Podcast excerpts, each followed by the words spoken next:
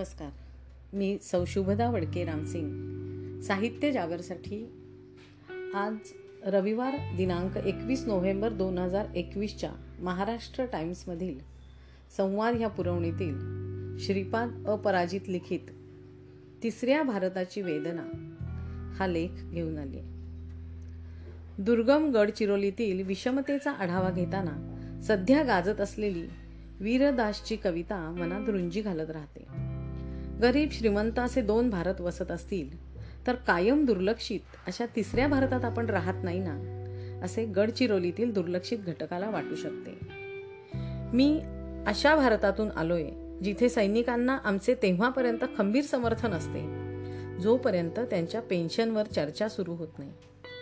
वीरदास नावाच्या अभिनेता स्टँडअप कॉमेडियनची ही कविता सध्या चांगलीच व्हायरल होते अमेरिकेत स्टेज शो करताना त्याने दोन वृत्तींमध्ये विभागलेला दाहक भारत कथन केला. देशभरात त्याच्या समर्थन विरोधाचे चक्र सुरू झाले. मी अशा भारताचे प्रतिनिधित्व करतो जिथे मुले एकमेकांचा हात देखील मास्क घालूनच हाती घेतात. परंतु नेते मंडळी मास्क शिवाय आलिंगन देतात. वीरदासची ही दीर्घ कविता पुढे राजकीय व्यवस्थेचा मर्मभेद करते. देशाबाहेर जाऊन हे भाष्य करावे की नाही याविषयी मतभेद असू शकतात. आपला देश एका अदृश्य सीमेने विभागला गेला आहे ही वस्तुस्थिती नाकारण्यात अर्थ नाही. गडचिरोलीत अलीकडेच झालेल्या माओवाद विरोधी कारवाईचा आढावा घेताना वीरदासची कविता मनात रुंजी घालत राहते. गरीब श्रीमंत असे दोन देश भारत देशात वसत असतील तर कायम दुर्लक्षित अशा तिसऱ्या भारतात आपण राहत तर नाही. असा प्रश्न गडचिरोलीतील अरण्य प्रदेशातील लोकांच्या मनात येऊ शकतो. राज्याच्या टोकावर राहताना ज्या जंगल समस्यांचा त्यांना सामना करावा लागतो त्याबद्दल राज्याच्या इतर भागातील नागरिकांना किती कळवळ आहे इथपासून या चिंतनाला सुरुवात होते. भारत विरुद्ध इंडियाची प्रतवारी देशवासियांच्या डोळ्यात प्रकर्षाने भरते. शहराच्या वलयांकित जगाविरोधातील हळहळत्या ग्रामीण भागाची लढाई संपणारी नाही. शहरी पिढ्यांच्या प्रगतीची परिमाणे वेगळी असतात. अमर्याद नागरी सुखसुविधांच्या तुलनेत खेड्यांच्या वाट्याला नेहमीच अपुरेपण येते. मग तुलना सुरू होते. रोष वाढतो. अन्यायाची भावना हिंसेला प्रवृत्त करते. त्यातून क्रांती जन्म घेते.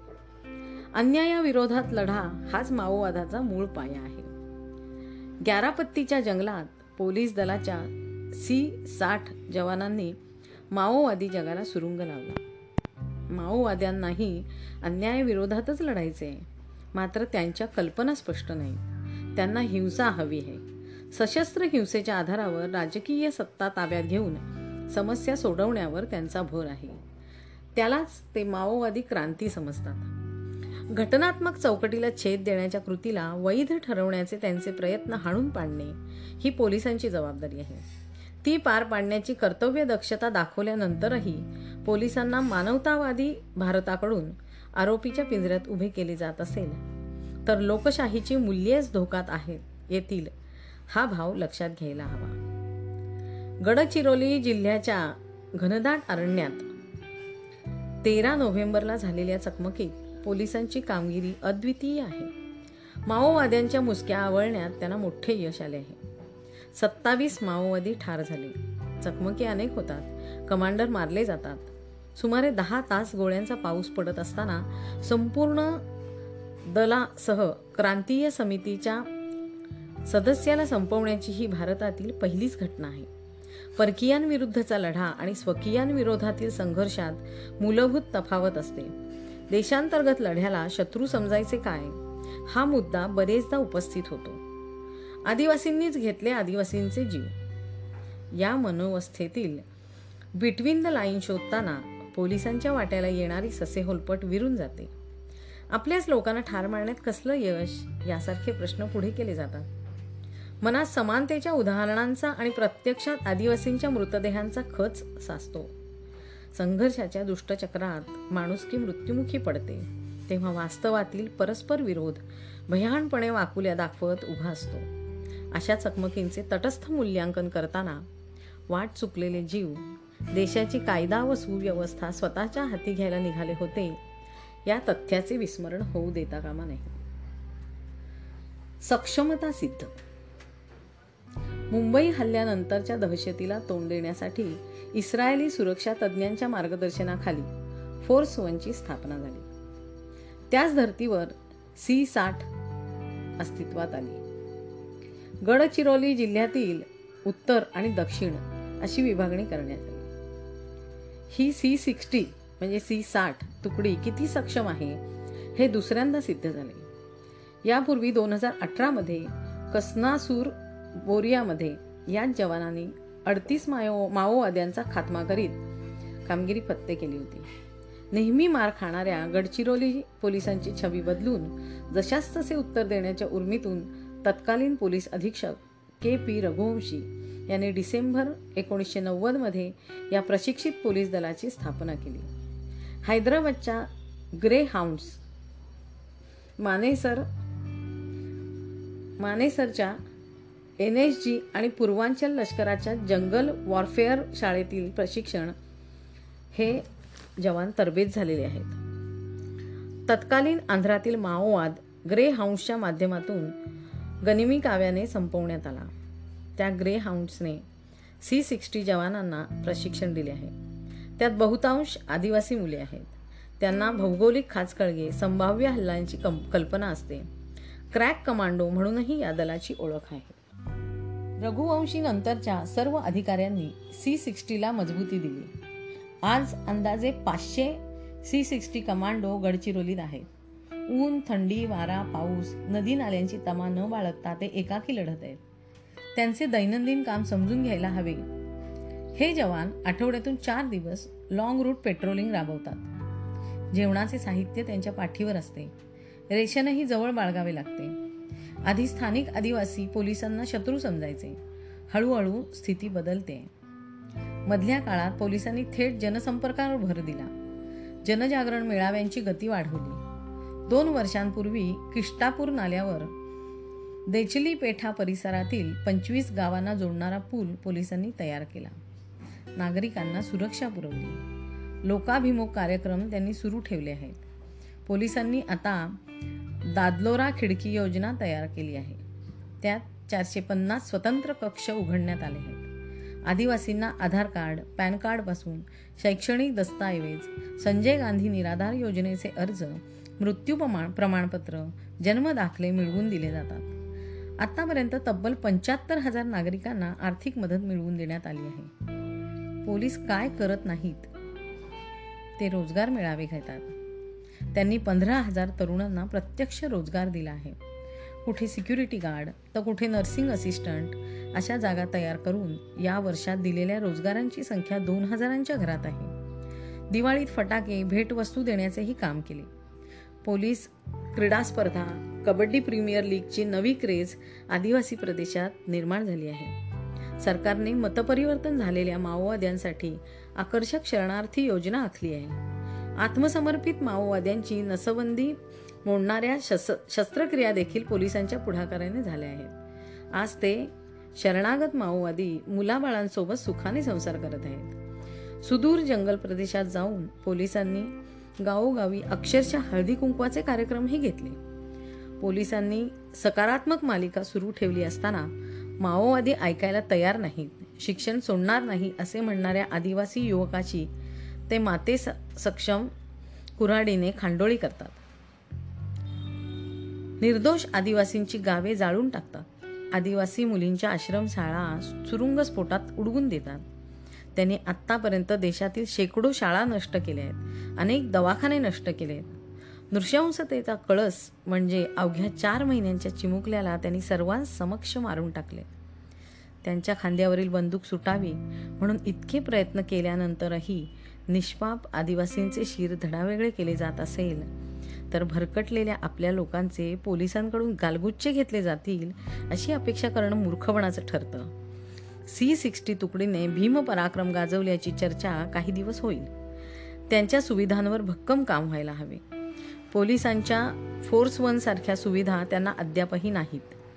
त्यांचा चार हजारांचा कमांडो अलाउन्स दुप्पट करण्याची शिफारस अद्यापही प्रलंबित आहे. प्राण धोक्यात घालून लढणाऱ्या या जवानांना नागरिकांनाही अधिक नागरिकांनीही अधिक सन्मान द्यायला हवा. परवाच्या चकमकीत उत्तर गडचिरोलीतून नक्षलवाद निखंदून काढण्याचे लक्ष पोलिसांनी पूर्ण केले. गोंदियालगतच्या भागात वीज प्रकल्पांचा वेग आता गोंदियालगतच्या भागात विकास प्रकल्पांचा वेग आता वाढायला हवा. दक्षिण गडचिरोलीचे आव्हान मात्र कायम आहे. माओवाद्यांचा खात्मा केला तरी अबुजमाडमधून नवी फौज दक्षिण गडचिरोलीत दाखल केली जाते. मिलिंद तेलतुंबडे मारला गेला असला तरी दक्षिण गडचिरोलीत कमांडर गिरीधर रुपेश यांसारख्यांचा धोका कायम आहे. माओवाद्यांची कुमक रोखण्यासाठी आता नवे आउटपोस्ट उघडण्यास प्राधान्य दिले जाईल. अशा वेळी पोलिसांना अन्य विभागांची साथ लाभली तर विकास कामांना चालना मिळेल. सरकारी बाबतीत सगळे आलबेल आहे असं मुळीच नाही. पोलिसांचे काहीच चुकत नाही असंही नाही. नक्षलवादाच्या नावाखाली भला मोठा निधी येतो. सरकारी अंकेक्षण होत असेलही. मात्र नवे रस्ते एकाच पावसाळ्यात वाहून जात असतील तर त्याचीही जबाबदारी कोण घेणार हा प्रश्न उरतो. पूर्वी बॉर्डर रोड ऑर्गनायझेशनतर्फे म्हणजे बी आर ओतर्फे रस्ते बांधले जायचे. त्यांचा आणि शासकीय रस्त्यांचा दर्जा एकदा तपासून बघायला हवा. सुवर्ण मध्य काढण्याची फार गरज आहे. दुःखे दुर्लक्षित. देशात दोन तीन भारत वसतात असे यासाठी म्हणायचे.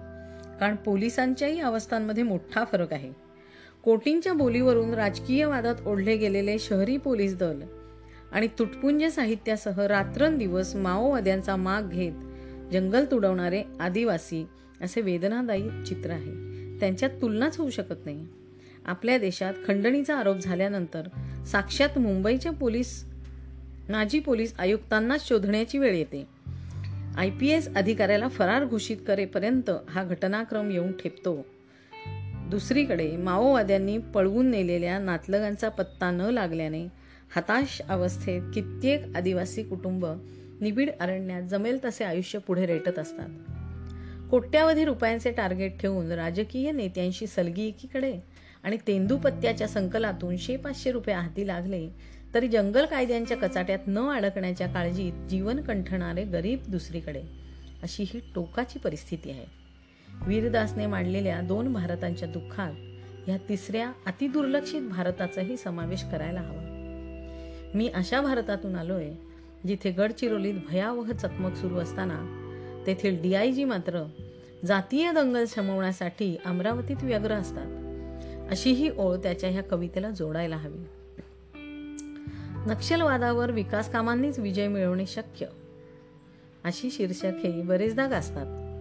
विकास कामांना विरोध असण्याचं कारणच नाही परंतु वस्तुस्थितीकडे डोळे झाक होऊ नये. दक्षिण गडचिरोलीत रोजगार निर्माण होणार असल्याने सुरजागड खाणीचे मी समर्थन करतो असा पवित्रा अहेरीच्या आमदारांनी घेतलाय. या आमदारांच्या जावयाला सुरजागड खाणीतील लोह दगडांच्या वाहतुकीचे कंत्राट मिळाले असल्याने जिल्हा महाग्रामसभा स्वायत्त परिषदेने हुडकून काढले आहे परिसरातील पंचवीस बेकायदा खाणी बंद कराव्यात अशी परिषदेची मागणी आहे. खाणींच्या प्रदूषणामुळे लगतच्या नैसर्गिक गौण वनोपजातून दरवर्षी निर्माण होणारा शंभर कोटींचा रोजगार हिरावला जाईल याकडेही त्यांनी लक्ष वेधले इंडियातील नेते खाणींना मंजुरी देतात. भारतातील आदिवासी नेत्यांच्या नातलगांना कंत्रेट मिळतात. सामान्य आदिवासी दोन्ही बाजूंच्या गोळीबारात मारले जातात. दोन दृश्य सीमांमध्ये पिचला जाणारा हा तिसरा देश बघण्यासाठी वेगळ्या दुर्बिणीची गरज नाही. नेत्यांची आलिंगने आता सामान्यांच्या परिचयाची झाली आहेत.